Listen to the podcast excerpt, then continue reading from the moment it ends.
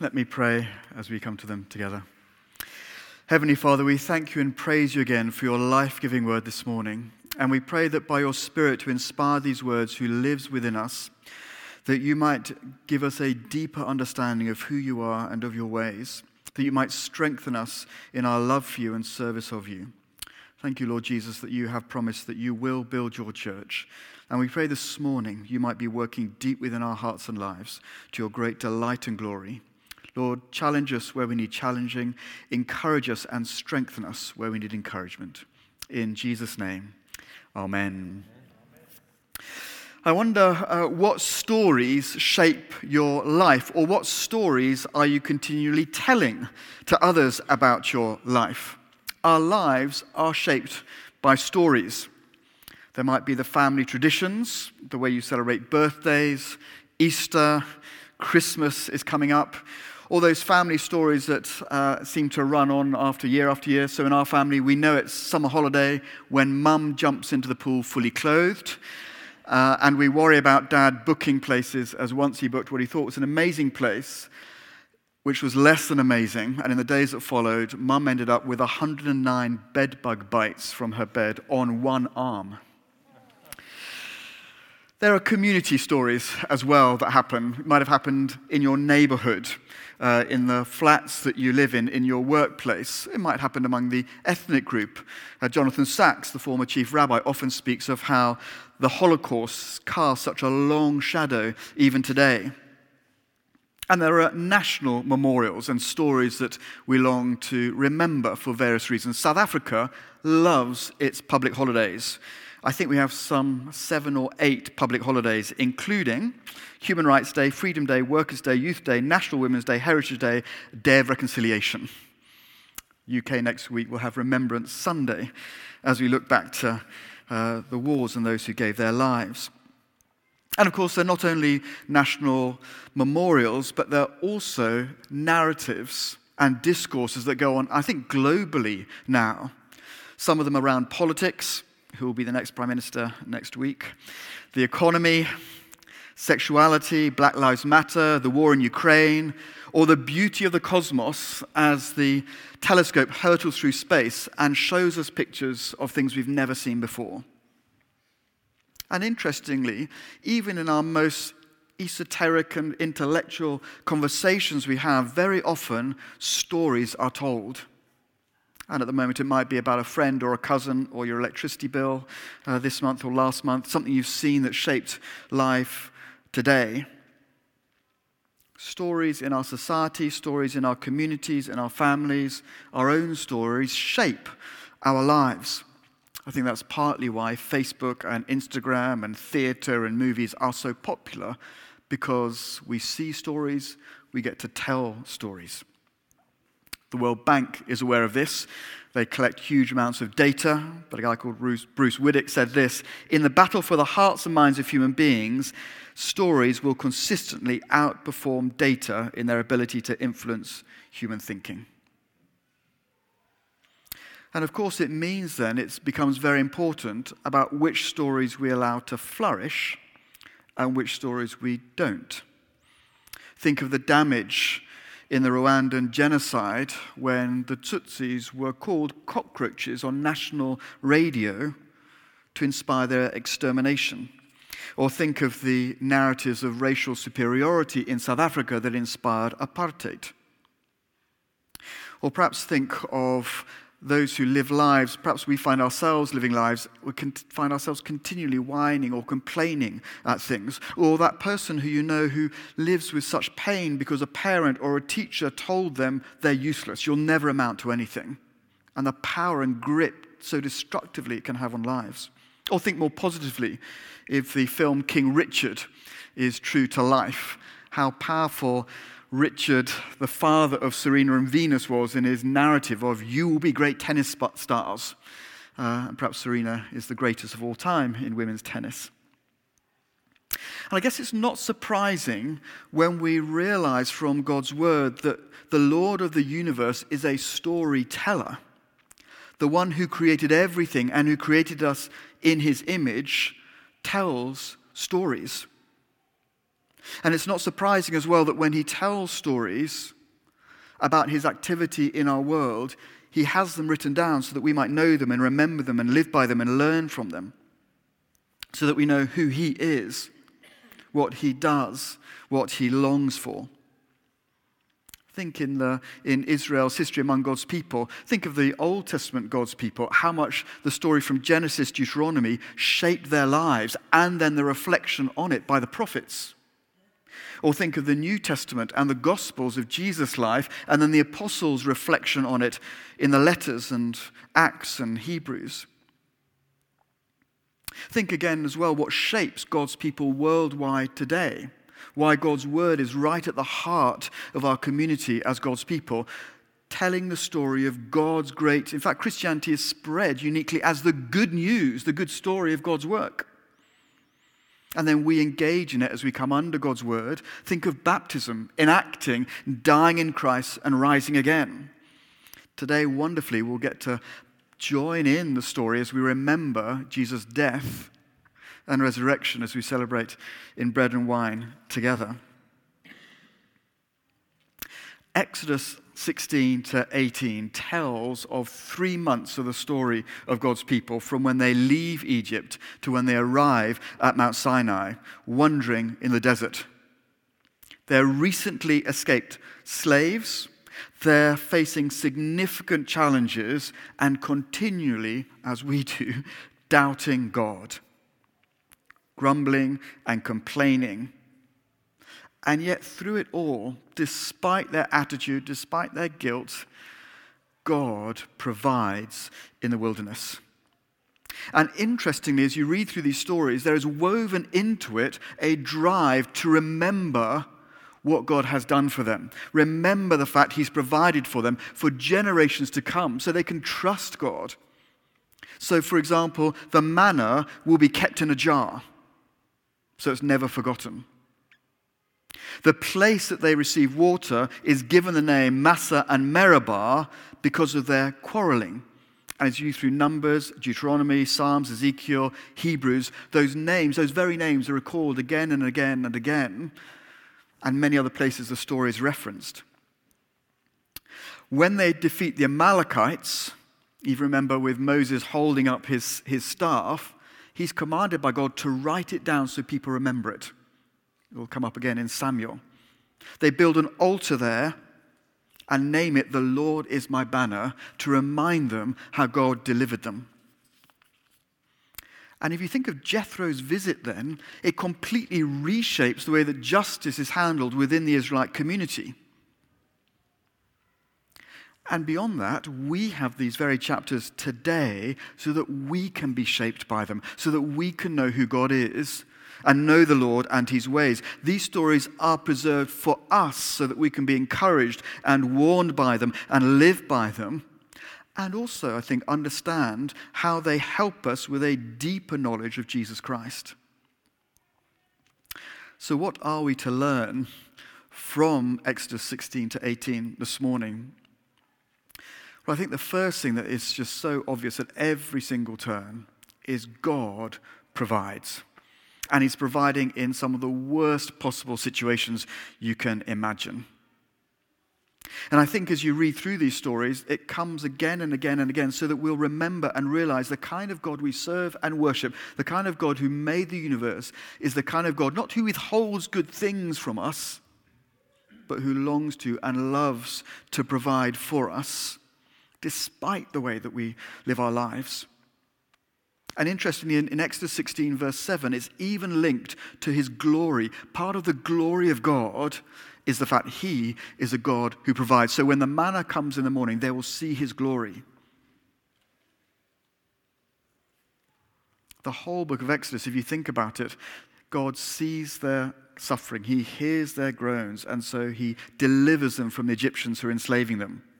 And now in the wilderness, as they hit more challenges at every turn, he provides. That's the kind of God He is. I think there is a warning in these verses as well that our memories can be manipulated, especially when relationships break down. or when we become increasingly discontent with a situation. When we do, the stories we live by are likely to justify our feelings and our responses. And the people here who 45 days, we're in day 15 of month two, were crying out because of the oppression, because of slavery, now remember those times as sitting around pots of meat, eating all the food they could possibly want. Again, it's part of a process of hardening your heart, is retelling a story to justify your frustration. I think that's one of the reasons these stories are written down for us. One of the reasons the Bible has been inspired by God's Holy Spirit is so that we have a reference point to God's reality that can't just simply be rewritten in our frustration. We have, if you like, God's version of what he's done in history, which is God's revelation of himself, which protects us from rewriting history, from hardening our hearts when times get tough. Of course, on the other side, when we focus and remember God's faithfulness, when we understand and see again his incredible provision for us, it transforms our lives. And when we testify to it, it transforms the lives of others. So when, when Jethro arrives, the priest of Midian, Moses' father in law, in chapter 18 and verse 8, Moses then recounts everything the Lord had done to Pharaoh and to the Egyptians for Israel's sake, about all the hardships they'd met along the way, and how the Lord had saved them. And Jethro's response to that testimony to God's goodness, as a pagan priest, he comes with offerings to sacrifice to God and then enters in giving Moses help and advice. So I think we learn in these chapters God is a God who provides for his people, even in, perhaps especially in, the wilderness. It happens four times in these chapters. He provides for their daily needs manna and quail, bread and meat. He's a God who provides for their life when they're thirsting and getting weak because of lack of water. He provides living water for them. He's a God who provides them victory against their enemies as the Amalekites take the opportunity to advance against this, against this helpless group of escaped slaves. And he's a God who provides justice for his people as Jethro sees how Moses is going to be worn out and the people aren't going to get justice. And so Jethro suggests how they could be divided up so the people can be fairly heard and cared for. So God provides at every turn. But again, and we will only scratch the surface this morning, I think there's so much more about the nature of the God who provides in these verses.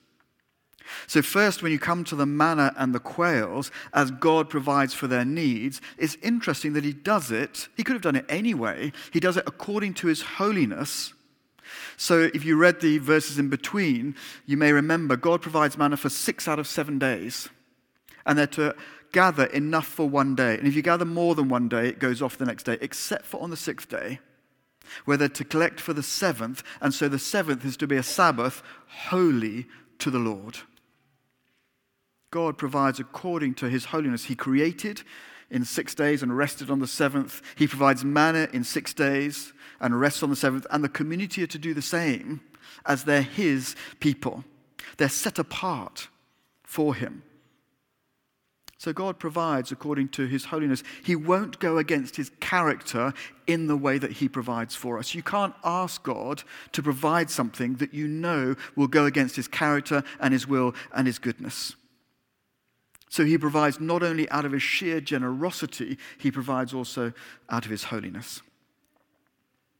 Secondly, when God provides water from the rock, there's a fascinating phrase, Exodus 17, verse 6, where God says, I will stand before you by the rock at Horeb, strike the, war, the rock, and water will come out to drink. I think there are, there are two things here. If earlier on we've seen the glory of God and the holiness of God, here it, it seems that God is going to be personally present as he provides the water of life for them from the rock. And in fact, the Apostle Paul will later reflect in 1 Corinthians 10, verse 3, and say they all drank from the, from the spiritual rock that accompanied them, and that rock was Christ.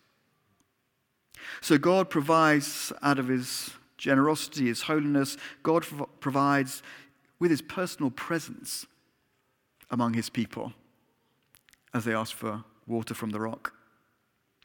Third, when it comes to the Amalekites, victory is won, and you will notice how the narrative focuses on the hands being raised to heaven all the time. In fact, poor Moses gets, is getting exhausted as the day goes on, and so Aaron and Hur continue to hold his arms, so the rod in his hands are raised to the throne of heaven, where God provides victory. So God provides victory for his people from his throne room. If you, as you read through Exodus, the rod and the staff are always associated with God's great power and agency. And here it's very clear that it's coming down from God from the throne room. And then the fourth interesting thing in the way that God provides is when it comes to the issue of justice and how God's people and the community receive his justice. And from a modern perspective with regard to law, how do you go about operationalizing a system of divine justice? What does sacred adjudication look like? Can human agency be compatible with divine justice? And I think in these chapters of Exodus, clearly the Bible believes that it is. Human agency is compatible with divine justice. Moses becomes a mediator of the divine decisions. Again, a, interesting, it's a huge turnaround from chapter 2. If You remember Moses comes across two Jews fighting and tries to separate them, and their, their response to him is, Who made you prince and judge over us? It sends him uh, on the run into the desert. What a change. By Exodus chapter 18, Moses is the mediator of divine decisions. In fact, seems to be the only mediator. He's the one in chapter 33 who'll see God face to face. But by the end of chapter 18, you've got a whole judicial system of people who are trained by Moses in God's ways, who've been chosen as, quotes, capable men who fear God, who are trustworthy, and who hate dishonest gain, as the people are divided into thousands, hundreds, tens. In other words, God provides divine revelation and divine command to bring about justice through human agents. Initially, a mediator, training a host of responsible officials. That's the amazing God that we serve and the way that He deals with His people. So, to tie this, the, these together, these incredible stories preserved in Israel's history, preserved for us even this morning on a different continent, at a different time, thousands of years later, we get to understand the nature of the God whom we worship from the way he's acted in history, a God who provides for the needs of his people according to not just his generosity, but according to his holiness. A God who provides for life, being personally present as that's provided. A God who provides for his people victory from his throne room, as is above all gods and a God who provides justice through a mediator and human agents. This is the God that we worship. And he's the same Lord today as he was all those thousands of years ago. And he loves his people today as he loves them. And even though we grumble like they did, even though we're guilty like they were, he loves and longs to provide in his generosity. But these are not just stories about God acting with his people in all those years ago in Exodus, they were all stories that helped us understand and prepared for the coming of the Lord Jesus. So that we might know him and understand him and worship him and live for him. Think about the communion we're going to share shortly together. Remember God providing for the greatest human need our forgiveness and reconciliation with our Creator, providing eternal life. If you like, the story of God to shape all stories, to shape eternity, as we'll worship the Lamb looking as though it had been slain. And think again about the stories in, in Exodus. God, again, for us in Christ, provides according to his holiness. He cannot say to us, My character is irrelevant to my provision. He can't sweep rebellion against him under the carpet and all the horrendous things that have gone on in human history. The reason Christ has to die is so that he can die in our place to take the judgment we deserve, so we can be forgiven and be reconciled and live in the presence of God. And God provides by being personally present, like he was at that rock. In, he comes down in the Lord Jesus himself, the Word made flesh, as we'll celebrate at Christmas. And he was the one, in reality, then, who took the beating. He's the one that the rod falls on, that the water of life might flow to us. And then when Jesus is resurrected from the dead and we, we, we proclaim his death in anticipation of his return because he's alive today, when he rose from the dead, he ascended into heaven and his victory becomes our victory. His life becomes our life. So Paul can say, Your life is hidden in Christ. We receive every spiritual blessing in him. If you like, it's almost as though as Moses lifted the, the, the staff to the throne room of heaven to receive the victory of God, the Lord Jesus is there. And so the writer to the Hebrews in 416 can say this Let us then approach God's throne of grace with confidence that we might receive mercy and find grace to help us in our time of need. And for you and I, when the time comes for us to die, which, unless the Lord returns, will happen to everybody, it is simply a passing into the welcoming arms of our Lord Jesus. There is nothing to fear. And then I think, and you can ask me afterwards, I think Jesus is our mediator, like Moses in this passage. He's the one who brings God's word to us, the word made flesh, the gospel of Christ. And then it's through that that the world will receive justice as the gospel goes to the very ends of the earth. So we're not reliant. God's plan isn't simply that Jesus speaks directly to each person in their heart and mind in a dream writing in the sky, but he sends us out to proclaim the gospel.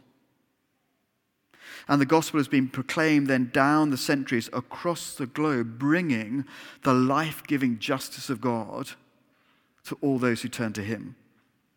And then that justice of the Lord transforms my life, my family, my community, could even transform a nation, as Jesus says of his disciples, You are the salt of the earth, you are the light of the world.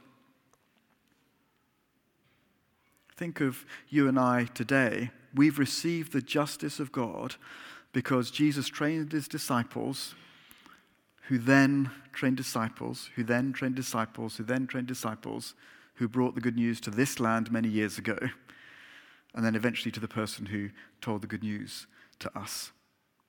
What an incredible God we have. What incredible generosity of provision. What an incredible story of his work among humans. This is the story. This is the God to shape our lives, to shape how we see everything, how we live. I think there is a challenge. I found these verses very challenging in preparing them in the last couple of weeks with a question Am I a moaner? Uh, am I basically in my life complaining that my life isn't otherwise?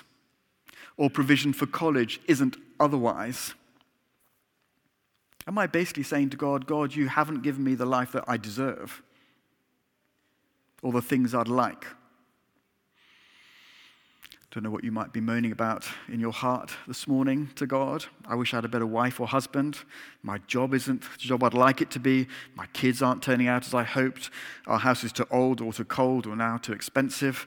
I don't like the food. My coffee's cold. Not another rainy day. Not another windy day. I missed my train, my bus, my chance. Why doesn't God make my life better? I can't believe I'm still such a sinner or I live with such guilt or such dissatisfaction or I'm such a failure. I don't know what moaning you're tempted to do in your heart. Today, if you hear his voice, don't harden your heart. Or are you a magnifier? What pours out of your heart is love and admiration for God.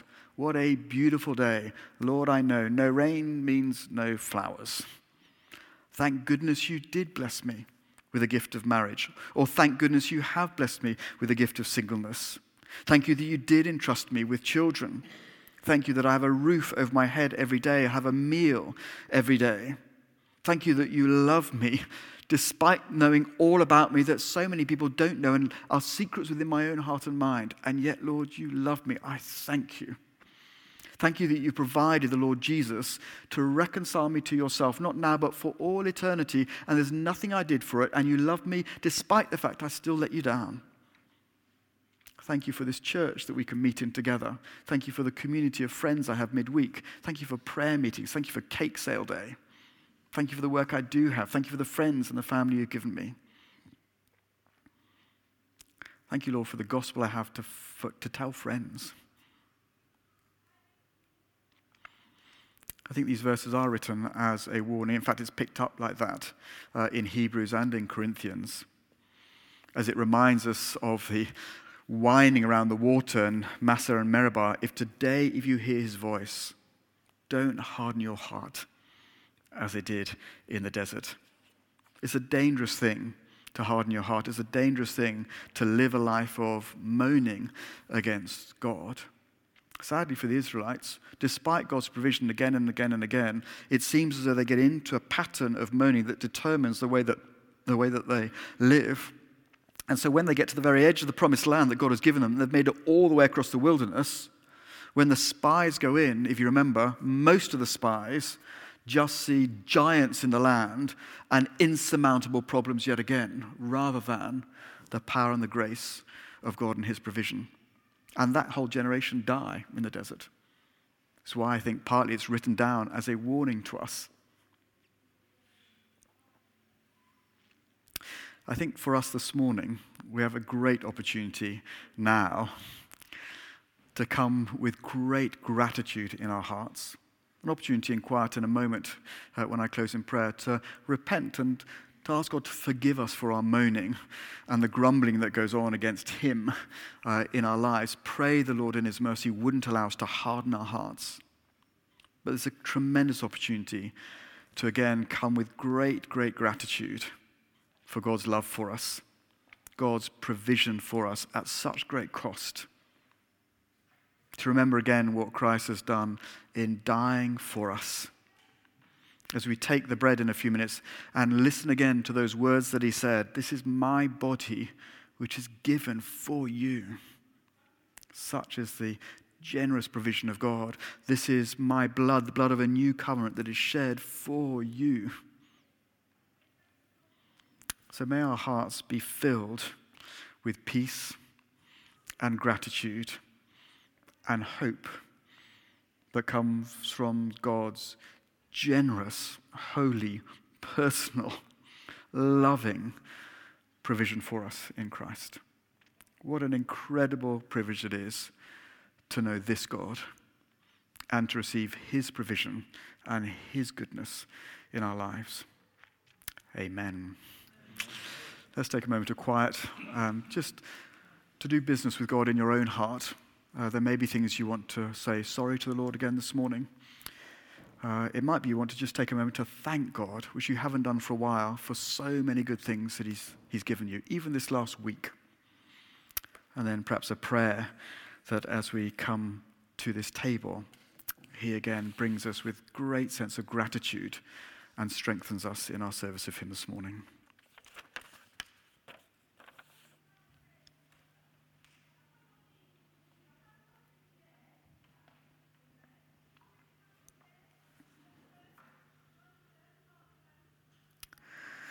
Heavenly Father, Lord God, thank you that you are a God who provides.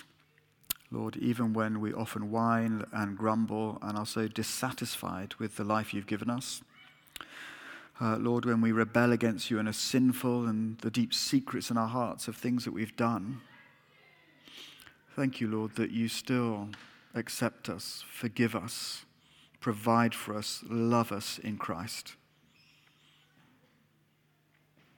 Lord, we pray that you might strengthen us in your service. And Lord, the, the life our story, uh, the, the story our life tells would be your story of goodness and provision in Christ. Lord, this week as we meet friends and colleagues and families, maybe in the workplace, maybe at a school gate, maybe in a group that we're a part of, Lord, may your story of provision for your world, for us, spill out of our hearts and our lives and our mouths. Lord, may we be like Moses speaking to Jethro. And Lord, now as we come to this table, as we get an opportunity to think upon your sacrifice, fill our hearts with praise and thanksgiving at your deep, deep love for us. In Jesus' name, amen.